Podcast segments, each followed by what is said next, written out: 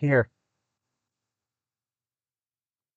All right, everybody. Welcome to a new episode of the Unnamed Liberty podcast. Um, it's going to be a different show. As you have already heard, I've decided not to put my usual intro at the beginning of the show and just kind of talk. Um, I'm not going to do any kind of editing to this. I'm not going to try to like remove any pauses that I may have. Um, I'm just gonna see how the episode goes. Uh, I've got 20 minutes or so, and uh, we'll see what happens. But by now, everyone has heard um, the the mass slaughtering of innocent children in Uvalde, Texas. Um, there, as as of uh, two days later, the the number of victims is 22, um, 19, 19 children who uh, will not be seeing their families, and uh, two teachers who, or excuse me, I think 21 victims, uh, two teachers who uh, will not be seeing their own children, who will not be seeing their families either. And um, man, it's it's really really difficult as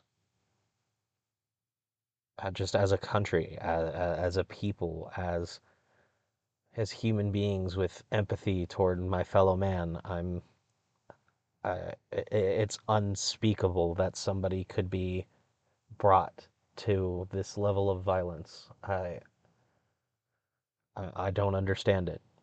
I don't understand where somebody could get the idea that this is something that's okay to do, that they could be brought to this place where they think that it is okay to do.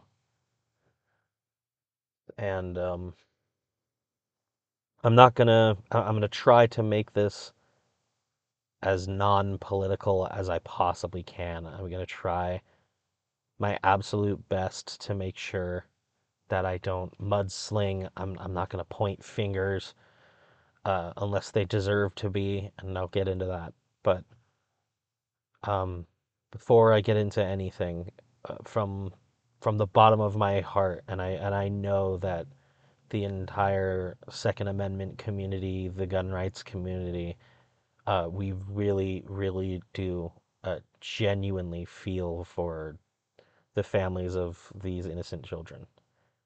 Um, I, I know a, a lot of people that think the gun laws are too lax in this country would feel otherwise, but I, I implore, um, I, I would implore those people to to step back and hear from us that no, we we genuinely do, we genuinely do care uh, about these children. Now, um, I think the next logical place to go with this is why we feel the way we do uh, as gun rights advocates, as Second Amendment supporters, as anti government people, uh, which is the ultimate right to self defense, and that you are your own first responder. Um, the the right to self-defense by any means necessary is I know the term fundamental human right is thrown around a lot, but I mean it really it really is because your life is your own most important asset. All of the things in life, all of our material things are nothing. All we have is our thoughts and ourselves at the end of the day. That is what we have. That is what is ours. That is only thing that we can control. We can control ourselves. And as as people that as people that believe so fervently in self-ownership, in these principles, is that the government is not going to save you. And I realize that this is going to get a little bit political here. I'm going to do my best, but the government is not going to save you uh, how many stories have we heard where the FBI knew that there was going to be a problem, and then somebody ends up shooting the school anyway. I mean, it's how many times we've heard it tons and tons and tons of times over the years that the FBI knew that there was a violent person, a mentally ill person, and it, it and an unspeakable horror happened anyway. Um, so when I say that I believe very sincerely that teachers who want to obtain a license to carry in school should be able to. It's not just so simple as more guns. I I think that's a very, and I really don't uh, mean this to sound mudslinging at all. I, I really, really do mean, like, I, I understand where that come that mindset comes from, but I think it's a very narrow mindset. And, and again, I don't mean that to be insulting, but I really genuinely believe that there are teachers who would die for their students. And I want to give those people, the the people that hold other people's children with just as much love and support as they do their own, the ability to defend those children if if it needs to be.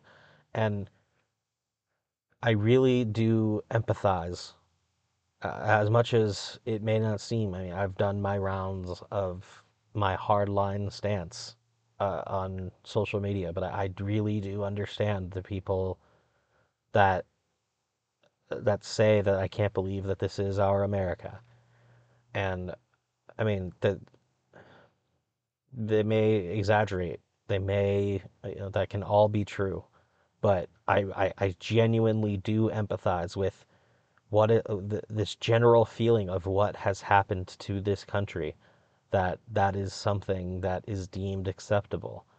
Like where did this country go wrong?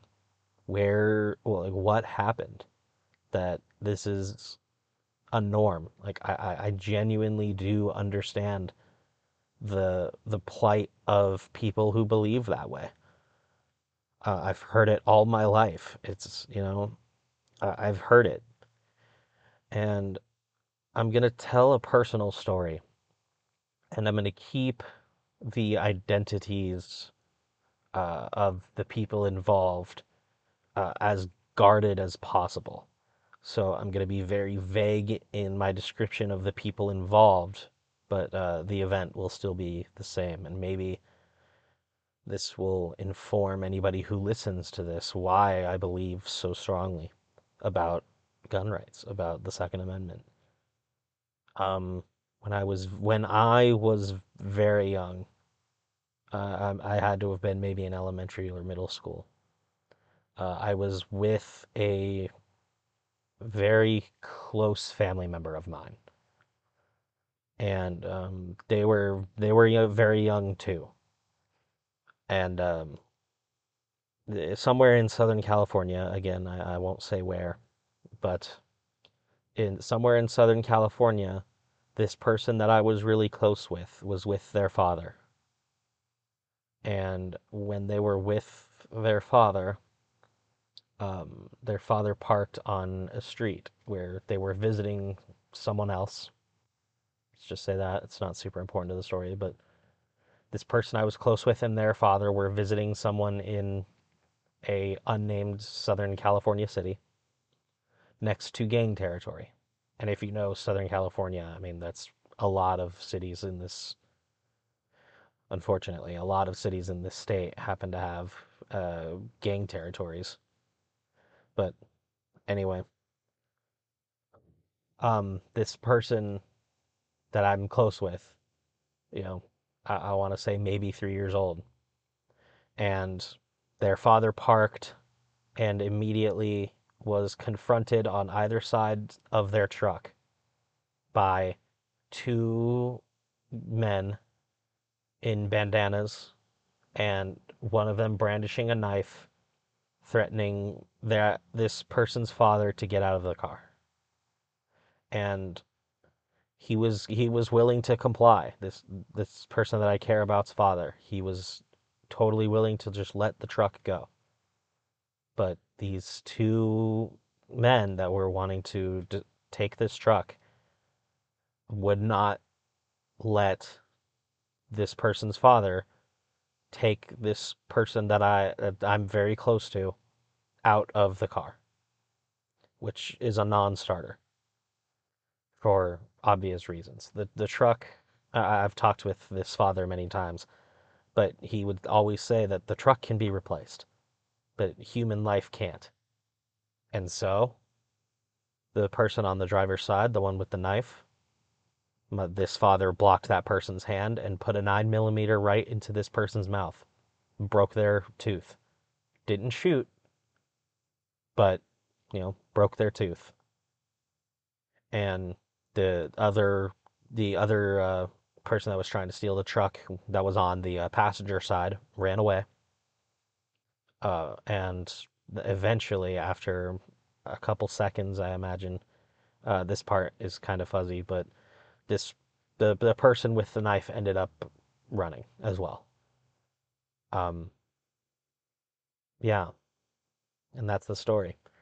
And what I mean for that story to be included, what I'm trying to portray here is there's a lot of rhetoric around how many guns America has. Uh, and I don't think that's the right approach. I don't think that's the right framing for this argument because somebody that I was very close, I am very close to, is still here today. I mean, I don't know what would have happened had this, uh, had the person that I'm very close to been taken at just three, four, maybe two years old. I, I, I'm really not sure how old they were, but um, had they not had had their father not been armed with a weapon, had they, had their father not been there, then I may not have this person in my life anymore. And there's a lot of media rhetoric, there's a lot of talking heads, there's a lot of politicians that will say that uh, guns in America are a problem, that they're killing machines, and that nobody needs to be so senseless with these killing machines. But there's very, very little talk from from corporate press, from talking heads, from politicians about the eternal right to self-defense and how many people use these tools for self-defense. There's a large majority of the country that do not go and shoot kids. And matter of fact, there are a lot of these Second Amendment people, these gun rights ad- advocates that I know for sure would lay down their lives to defend our children. And when I say our, I'm I am kind of speaking in the country sense. Um, uh, most importantly, is that the, the, the actual parents are the ones that have lost their children, and I don't want to lose sight of that.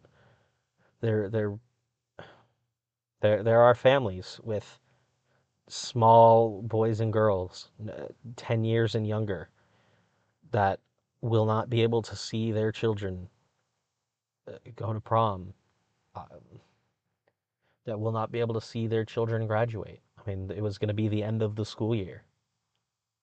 They, they will, will the, and I really do feel tons and tons and tons of empathy. And ultimately, what I want to get out is that my belief and the belief of many people like me that that, that gun rights are just an extension of self-defense. We do not subscribe to this just uh, just insane line of thinking that or, or this line of being i don't even know what you would call it but this this mindset of of death, this this culture of destruction. And I want people to really I want people to really digest that the guns are not the problem. And I realize that that's not going to be very popular for a long time, and it hasn't been for a long time. And after these kinds of incidents happen, the people that say the guns are not the problem get demonized. And you know, I've I, I've had my share of fights on social media over the last few days. Uh, I've definitely gone after people with comments. I've definitely done the you're dumb for this, you're dumb for that. But at, the end of the day, all we have is us. And I want to j- j- just go back in time, just 40 years. Automatic weapons were still legal. Uh, like fully automatic weapons. Hold the trigger down, empty the payload. Those kinds of weapons were legal. A civilian could own an M16. Rifles were on gun racks on trucks in high school. If it's the gun, then why why is it only in relatively recent memory that mass shootings have become a problem? I mean, if they're a problem now, why weren't they then? Gun proliferation is it's still, you know, I mean, commensurate to population, it's still pretty high, and it was still pretty high in the 1980s before 1986. Uh, the uh, the Firearm Owners Protection Act in 1986 under Ronald Reagan banned automatic weapons. Before then, I mean, citizens could own artillery, could own railguns. They may not have been able to own artillery, but uh, automatic weapons at minimum were still completely legal. And we didn't have a school shooting problem. We didn't have a mass shooting problem uh, uh, uh of just indiscriminate killing people in a Walmart. We didn't have that. Uh, or in a shopping mall, I guess. I, I don't know when Walmart was founded, but you, you get the point. This indiscriminate level of violence and complete disregard for humanity, especially for I mean, the, the absolute most precious and vulnerable among us. We just, we, we have no, we do not have a culture of respect for life in this country. Not anymore. I mean, back in those days, we really, really cared about our fellow man. We really cared about our neighbors. And that's just been completely, even when I was growing up, before uh, before social media, before cell phones, we had block parties where the entire neighborhood would get together and we'd have a cook off and there'd be barbecue and all the the neighbors' kids would come and play and outside. And that, that's that's not a thing anymore. That's just it's nowhere to be found anymore I mean, the cultural decay of this country has got to be a factor. The the mental health of this country has got to be a factor. I mean, how many people have lost their minds just over the last two years from COVID? How many people genuinely believe that climate change is an existential threat to humanity and that we're only a decade away, or maybe just even a few years away from the complete destruction of the planet? I mean, what do we think that does to the psyche of the country? So at the end of the day, I mean,